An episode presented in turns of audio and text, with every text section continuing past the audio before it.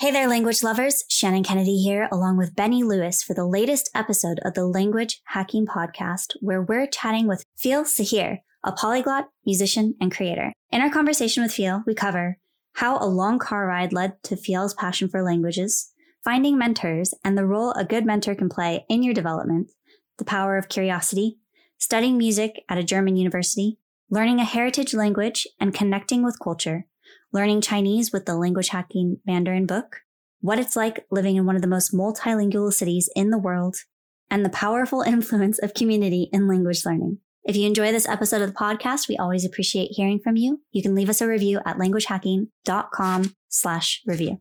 Also, if you enjoyed this episode of the Language Hacking Podcast, then be sure to check out the extended version of our chat with Phil, only available to our Patreon supporters. In the long form version of this interview, we talk about how Benny and Shannon's language learning philosophies have developed over their years of language learning, Phil's future language learning plans, the influence music has on language learning, and how to learn languages without quote unquote studying.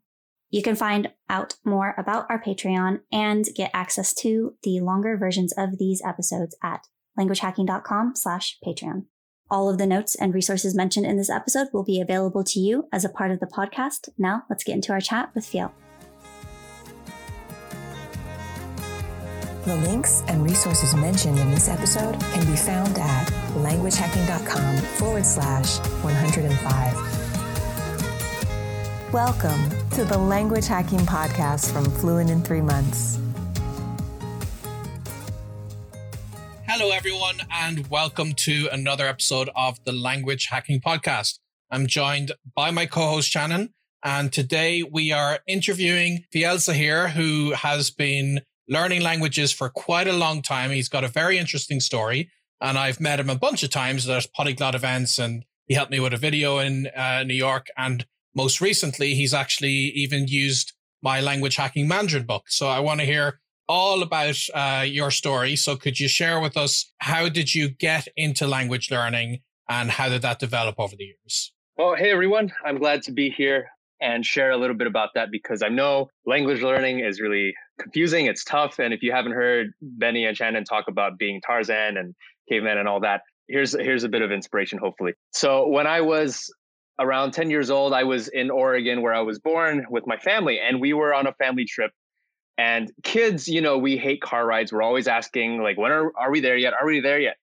And then the whole car ride, my parents and their family friends, they were speaking in Indonesian. And me and my sister were really frustrated and upset that we can understand because we wanted to laugh, right? And so my dad very kindly translated everything for us. But every time he got to halfway through the joke, another joke was cracked. And then so we'd have to start all over again. And that's when I realized and knew that I wanted to see the world in different colors. I wanted to see it uh, through an Indonesian lens, through an English lens. But it didn't culminate until three years later uh, when I started learning Indonesian, when I went to Indonesia for the first time in a while at that point.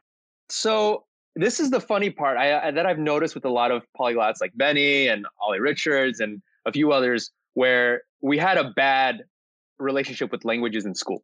And uh, this is a classic story. And so when I got to high school, oh, I should say that when I was in eighth grade, grade eight, uh, whatever you call it, where, where you're from, uh, I had Spanish and I desperately failed. I couldn't conjugate. I didn't understand what nosotros was and like what does that mean? Why am i changing the ends of words?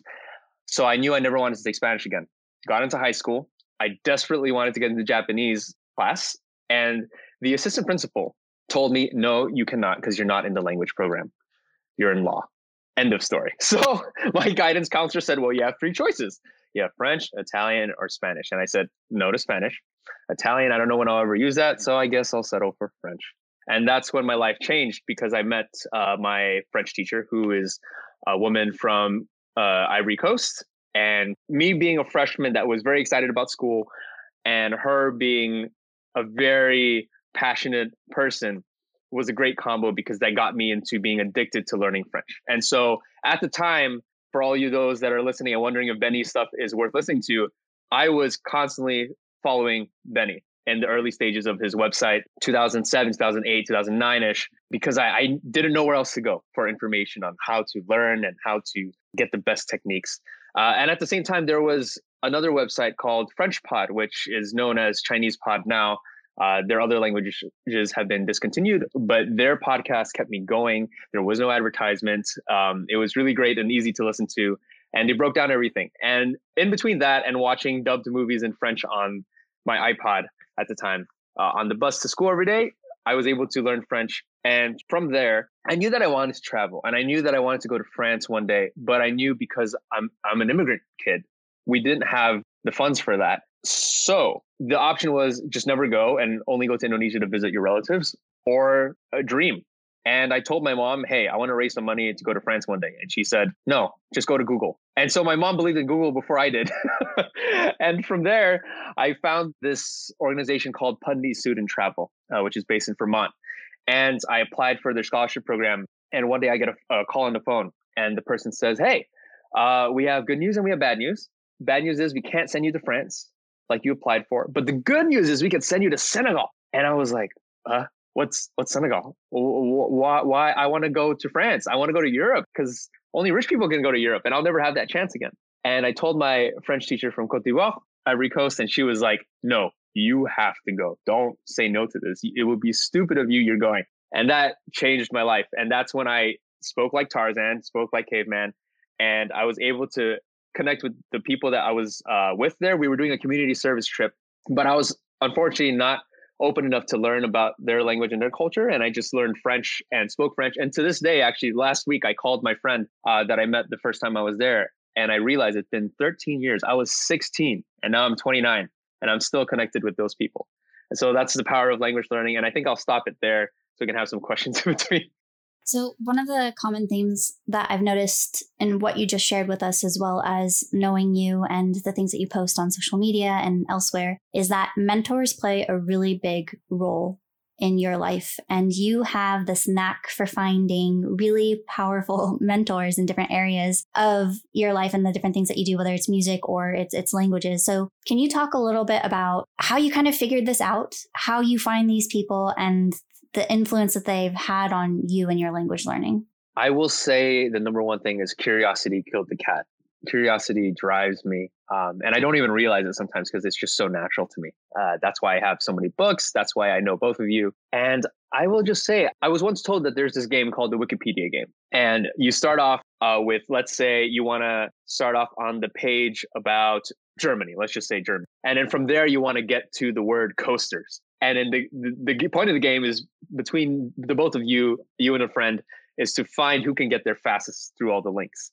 And so one of my mantras that I like to say a lot is I leave no link unclicked. And being the the nerd, resourceful, curious person that I am, um, I will read things and so actually i have to admit too i wasn't actually going to school in high school. I was busy on benny's website. I was busy on wikipedia. I just spent all my days on wikipedia reading things over and over again um, and not really intentionally collecting these facts but it has become an investment where now uh, no matter where i am i'm able to connect with people that i just meet. And that includes mentor figures uh, people that are influencers or just the average person whom is not an average person. Everyone has a story. Everyone has something special within them, and it's uh, you know part of our job to unlock that in ourselves and other people. But in particular, I'll share this story. Actually, uh, this happened in Berlin, uh, my very first polyglot uh, gathering, and so we're coming out of the hotel that that we always used to go to. Um, and I believe this is 2016, I want to say. And we get on the bus, and sitting next to me or rather in front of me as I'm standing there is Alex Rawling. And I don't know if you would like me saying this, but but one of the things I do is I don't go, oh my God, hey, it's you, you know, Benny, ah, I love all your books. And so what I said was, oh hey, what's your name? And the guy next to him looked at me and said, you don't know who Alex Rawling is? I'm like, oh, you blew my cover, you know. And the reason was is because another mantra that I have is I like to say that if you treat a celebrity like a celebrity, they'll treat you like a peasant. Now that's obviously not completely true, but if you treat a celebrity like a friend, they'll treat you like one too. Um, and so that's my approach that I take with people. You know, if you want to connect with them in a way that they want to be connected with, it involves you also not putting them on a pedestal completely, but also showing that they are human too. I definitely agree with that. And in terms of uh, like you were in Berlin for this event, but I think which you're also in Germany to pursue your master's degree. And uh, how how did that all work out? Where were you actually learning through German? Yeah, it's uh, it's a mix of a lot of things. So I was doing classical guitar in Boston at the time, and uh, uh, this is an honest truth. It was one of two schools that I actually got into, and uh, from there I met my teacher Eliot Fisk, who himself is actually a polyglot, uh, which I didn't really understand at the time what that was and what that looked like completely. And so just seeing him speak one impeccable Spanish, German, and Italian, I was like, wow, this is really possible. But I knew I wanted to continue my studies in music, and so I said, "Hey, Eliot, how can I? Where where should I go?" And he said, "Oh, study with my protege, uh, Joaquin Clerch, who's a Cuban guitarist in Dusseldorf, Germany. I'd never heard of the place. Long story short, he got me in. But yeah, so I was studying my my master's there, and it was in German. Um, but I was able to take classes in my uh, school in the states to get me there. Plus, a lot of already being trained through uh, Benny stuff. And I, I, you know, I keep plugging Benny, but this is the truth, you know, because back then, not everyone had a website that was going. Not everyone had agreed with with the idea of speaking from day one. So I just went for it. And you know, uh, another thing that Benny and Shannon can both attest to is language learning is a skill in and of itself. We can't cook five star Michelin dishes if we don't know how to cook the basic, you know, pancakes or or whatever. It takes, you know, one thing at a time. And I'm learning that now because I'm just beginning to learn how to cook. And so by that time, I'd already accrued enough skill to know how to language learn. But, you know, this is another funny thing. I, I, studied German. It was very, very tough for me. Uh, understanding cases just made no sense to me. I'm finally getting them a little bit now, how many years later. But when I was there, I went to a language school because in Germany, you have, uh, at least in my school, you had to get certified before you start your education at your institution. And uh, I had to get a B2 in German, which is, you know, an intermediate-ish level. And the range of which uh, the, the points you had to have to have a B2 and pass was 133 points to 210, I believe. And I passed with a flying 133.5 points. So sometimes you win, sometimes you lose. You know, like uh, not every language is is our, our best fit, but over time it grows like anything that's worth investing in. So you've given us a little bit of the history of your language learning with Spanish, French, and German, mostly European languages, but you had mentioned that you had originally wanted to go back and look at the world through the Indonesian language lens. And so could you talk a little bit about going back in the process of learning your heritage language? That was a beautiful process and it's it's one that is still going you know, I will say that uh, amongst my people here, uh, Indonesians born in the United States and actually in other places, Canada and, and the Netherlands that I've seen, it's very common that uh, people born outside of the country don't learn the, the, language. And there's a lot of political issues there, racial racial issues that cause people to do that. But also, certain cultures are a bit more pushy on the language aspect, and ours is more on food in some respects. But you know, when I learned Indonesian, I had to because back then nobody spoke English uh, when I went back. And I learned it just by talking with my grandmother's friends and my cousins, and slowly but surely messing up here and there. And then them trying to explain things to me and then realizing that's not what they meant because their English wasn't good enough. Like they they said the uh, one word that they used was uh, gaul, which means like cool in Indonesian slang. But then they said no, it's funky, funky, and I was like, that doesn't sound right. Um, but I think the most important thing was it was able to change the way I viewed the world, change the way I understood people, and also to connect to my own people and heritage. So one thing I like to say in my classes in social work school now, when I have to do an introduction, is that my skin and my name and my face tell three completely different stories. My ancestors were a mix of people that left the Qing dynasty of China from one group that was looked down upon amongst the southern Chinese because the other one being a more business oriented. Uh, so I come from Hokkien and, and uh, Hakka heritage.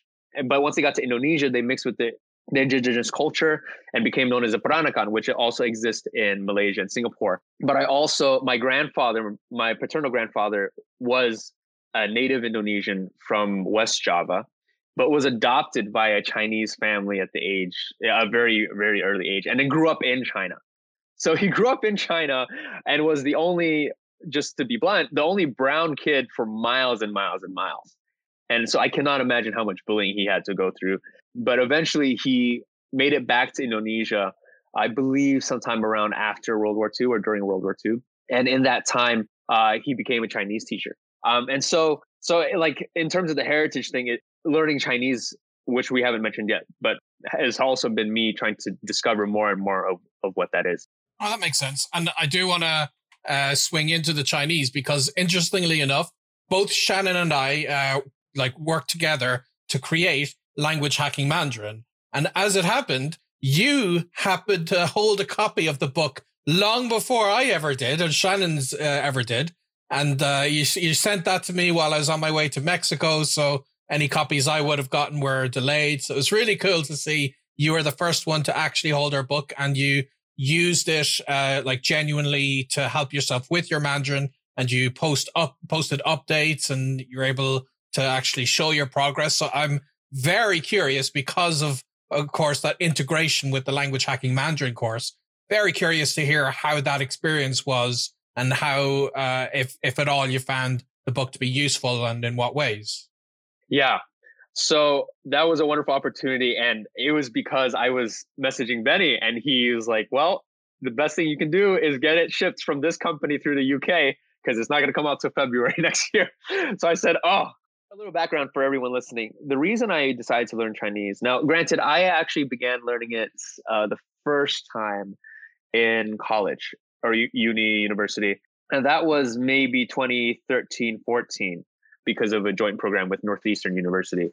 And when I learned it, it was so difficult. And it was straight up trying to learn everything all at once, which is like me earlier saying you can't cook the five star Michelin meal if you don't know how to cook pancakes. I don't know even know if it's five stars, it's like three stars, I think. um, so whatever I learned back then somehow it stayed because I will say everywhere I go, no matter where I am, I will get stopped by someone and they'll start speaking to me in Chinese and asking for directions. And I just go, uh, because again, my face and my skin, you know, it, it doesn't, it doesn't add up for people. They cannot con- consider the fact that I'm not uh, Chinese from China. And so it got to me eventually that I was like, you know what? Things need to change. And um, I originally learned it because I wanted to connect with my grandfather a little bit. Um, and I did get to use it teensy little bits, but it, it wasn't enough to actually to, to be substantial or for him to really remember.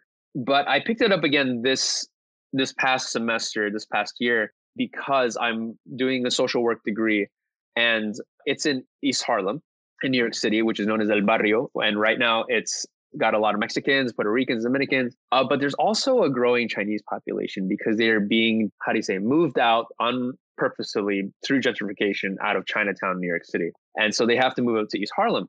And we have a food pantry every week, uh, which is great. Now, unfortunately, a lot of them, they don't know what's going on at all because no one is explaining them what's going on in Chinese. And so there's lots of questions. And they'll come up to me and they'll say, Hey, what, what's going on? And they they're saying that, but I have no idea what's going on. And maybe or once in a while we have a volunteer from another school, and they'll say, "Oh, they're saying this, this, this, and this." But one story I'll share with you is that there was one day we were in our food pantry and we were giving away turkeys. And I hope that the, this agency never hears this story, but but uh, um, we were giving away turkeys through lottery, uh, as is our custom every year through uh, around Thanksgiving time. And so a lot of our Chinese, specifically Chinese clients would come up because they have a WeChat group to inform each other what, what's going on with the food pantry. Because again, it's not in a language they can understand. And so one lady comes in and she is not on the list, the lottery list to get a turkey, but she's not leaving. And we're like, what's going on? And so the person next to me starts saying, Hey, you need to leave now. And it was after, long story short, we got threatened supposedly, but it was it was a false alarm. Um, and so tensions were a little bit high. But I noticed as she was speaking in Cantonese, like I kept on hearing the word iPhone, iPhone, and I'm like, what's she saying iPhone for? We're, t- we're here for turkeys. And uh, the the person next to me is like, hey, you need to leave now. Gets up and tries to get her to go out. And I look over to my left, and there is a white iPhone right there. And I'm like, oh Lord, this is why I need to learn Mandarin. Um, and I know she speaks Cantonese, but a lot of them. Uh, so I'll say this: a lot of the people that come, they're either uh, Fujianese speakers, Fuzhounese, Toishanese, Cantonese, but not Mandarin. However, I have to learn Mandarin mainly because it's the one that is the most common for all of them, and also because there's there's just no resources. And uh, uh, as much as I love Glossika, it's a lot of work to use their material.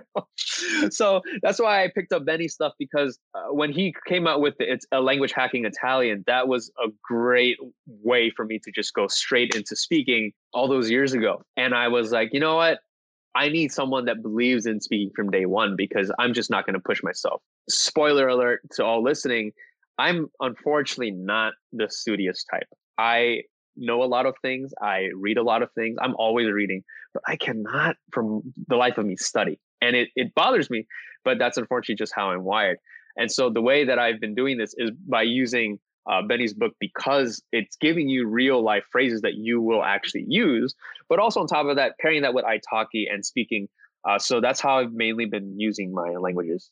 Like you were saying, you take advantage of italki teachers and uh, as you know, I'm a big fan of uh, of finding online teachers. But something we were saying just before we started the call is how it can be living in New York. And I feel like I, I didn't quite get into the multilingual scene in New York. I was dealing with uh, some personal problems while I was there. But I feel like from what you've been saying that, you know, you participate in this uh, thing in East Harlem and you have the opportunity to speak to people who speak various different dialects of Chinese like, what has your experience been living in one of the most multilingual cities in the world? And how do you take advantage of opportunities to potentially practice these languages in the real world? That's a great question, and I think Xiaoma NYC is much better positioned to answer that. but um, I don't know him personally, but maybe one day I'll talk to him. But New York City being one of the most multilingual places, in fact, uh, it's worth noting that New York City is actually where a lot of languages come to die because a lot of people leave their homelands and because of persecution. And so there is no longer spoken. Uh, languages like Gottscheerish, which came out of Central Europe. Uh, I know that's a dicey term for people sometimes. Uh, is one of those such languages. A lot of indigenous languages come here. Uh, people leave their their native lands um, and settle here for opportunities, or just uh, because they can't uh, any longer stay where they're from. Now, in New York City, for me, because I for lack of a better term, learn the normal languages that people learn, like uh, French, Spanish, German. I haven't really used it in a way that uh, was beneficial. I spoke these languages and speak with with tourists when I'm in the middle of Manhattan for you know on a random Saturday. Um, I will love helping people. Uh, you know, I've even one day I was helping this this family from somewhere else in Spain. Um, I'm forgetting right now where, and you know, they tried to offer me money. I'm like, no, no, no, no. I'm just trying to get you to where you're going. And then um, just things like that. So I'll, I'll, use, you know, those common languages. Um, Indonesian for me, my my community is here, and I live in Elmhurst, Queens, which is the hub of Indonesian culture in New York City, which is also the place where the coronavirus really got really bad in 2020. Like one of the first Indonesians possibly in the world that died uh, was a family friend. But all that being said, um, I, I, do take advantage of the people that I meet in the street. There's lots of uh, people that speak Spanish in my neighborhood. Um, and so I'm able to converse with them and surprise them because again, my my face and skin doesn't don't match my story. I'm Indonesian, I, I speak whenever I meet one of my own people and just to connect with them. But also sometimes it's a good inspiration for the kids that are younger than me or my generation uh, because they they see that oh it is possible to to learn our language. It's not it's not impossible. Uh, in terms of chinese um, i haven't used it all too much because my vocabulary has been you know very introductory or limited to uh, oh please take these uh, food pantry bags or uh, your appointment is at 9 a.m um, but I, I have been able to befriend a few people um, and they told me things like, "Oh, your parents raised you really well," so that's been nice. And that's uh, probably the best examples I can give. So, community and connection and friendship have played a really important role for you along the way. Can you talk a little bit about how community has affected your language learning, more in particular within the language community and not necessarily the greater community? That could be a different point that maybe you share as well. Yeah, I think one of the fun things about the uh, language community, polyglot community, um, is that every person that waltzes in is a celebration of what's possible. And, and wh- why do I say that? It's because whenever there is a language event of any sort, whether it be Langfest or Polyglot Gathering or um, Polyglot Conference or the new thing that Chris Broholm started, everyone's sharing their story, their story of being um, quote unquote the loser or the one that wasn't good at languages in school or maybe they just were always interested it just it's just so inspiring and then one of the people that i've recently been thinking about a lot that has been inspiring that i've uh, followed and befriended as well is uh, dr richard benton so he he's uh he gave a talk at the polyglot conference in New York when I wasn't here. I was in Germany already. Um, and he was talking about the cultural responsibility of learning languages. And so, you know, he speaks Somali, for instance, or and Oromo. And people will ask him, like, why the heck do you speak Oromo or Somali? And he goes, well, because I live in Minnesota. Duh. Um, and what he's saying by that is just to go back to Benny's question earlier, which is, you know, how has does your community that you live in impact the way you you you use language? And so he sees it as a wonderful way for him to get uncomfortable and for him to experience what's it like, what it's like to be someone that doesn't speak English as a native language. Uh, and in this particular case, it's immigrants or refugees. One of the stories he shares, or one of the things he mentions, is that like you know we have these Somali immigrants, and one particular story he had was that they worked in a like a fridge because they were uh, just distributing foods and goods and things like that but it was inside a fridge and they're not from a from a cold climate and so they come home and they're always sick and you know they work 12 hour shifts and we expect them to learn english because they're in america uh, that just doesn't sit well with him. It doesn't sit well with me now because i'm learning to understand what that's like. And actually learning chinese has been very revealing to me just how much um, you know if i want to use a buzz term privilege i have as a native english speaker uh, that these people may not necessarily have. And and me seeing how tough it is to just be in somebody else's shoes so it's been like learning stories like that or seeing uh, people that are creating a life for themselves in their businesses and or creating retreats or creating uh, book materials to help other people learn languages better uh, has been really fun i would say one of the questions that we always like to ask our guests that come on the podcast is what is your definition of language hacking? Oh, this is a good one. Um, I will cheat and say that uh, I, I, uh, man, I hate to keep plugging you, Benny, but I, I just inherited a lot of my language learning philosophy from you because I, I, that's been the, the the best way to do it. And actually, you know, I, I will say that I got to credit my dad as well because the guy he speaks a local language called Sundanese, not Sudanese, but Sundanese uh, from West Java. And that was because he was surrounded by a lot of people that spoke the language. And he just picked it up and just started speaking it. And until this day, he uses it when he meets people from that area and they love it and he connects with them. And then he told me about how he learned a Creole language called uh, Bahasa Manado, which comes from uh, Sulawesi all the way up near the Philippines in Indonesia. Um, and he used to sit listening to the Manadonese radio go every night and just write down all the words possible. And then whenever he saw a Manadonese friend, he just starts speaking and he didn't really care. And I'm like, wow. And so, you know, I guess both my dad and Benny are my inspirations for Speak from Day One, except it took me a really long time to accept that. I, I wanted to get everything right. And I remember when I was 16 and in the middle of West Africa in a village, I was afraid to say things. I was deadly afraid of saying anything at the Charles de Gaulle airport when I was in Paris, you know, on, transit. Oh man. And even on the plane, you know, they're like, would you like water or, you know, orange juice? And I'd be like, oh. so yeah, I would say speaking from day one is is definitely my my thing. Excellent. Well, thank you very much. This has been a fascinating interview. We'll make sure that uh, we have links in the show notes to your socials and everything else so people can find you. And uh, appreciate you sharing your story with us. It's always a pleasure. It's always uh, motivation, and I just hope that whoever's listening, that this can continue to spur you on because language learning can and is for everyone. Absolutely.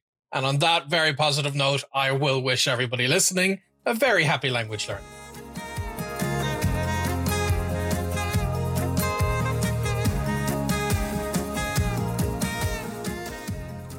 So, at the end of each episode, Benny and I like to share a little something that we took away from our chat with our guest. And so, Benny, we'll go ahead and start with you. What did you take away from our conversation with Phil?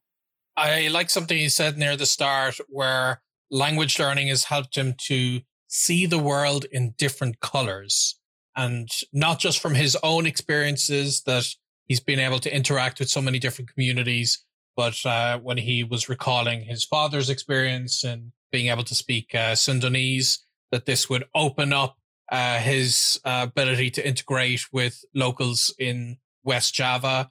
And it just, it really does for me as well change and like make the world three dimensional and more colorful that I can interact with these very different cultures. So I liked that he said that. And uh, I hope others listening feel that same kind of push in their languages that it makes that the world just feel like it's more colorful. What about you?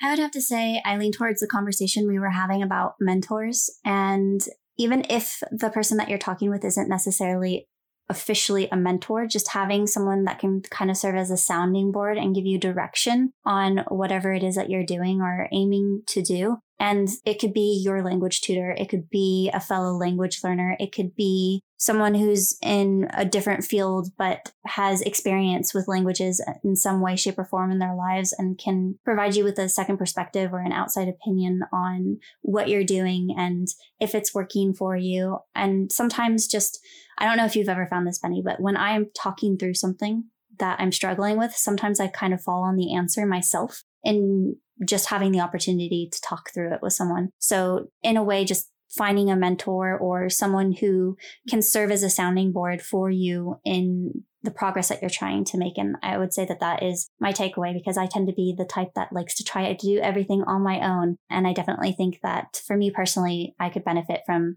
having someone to kind of run things by and work through things with. So once again, if you enjoy this episode of the podcast, you can do one of two things. The first is leave us a review at languagehacking.com slash review, or you can join us on Patreon where you can listen to the extended long form versions of these podcast episodes at languagehacking.com slash patreon. And until the next time, happy language learning. Happy language learning.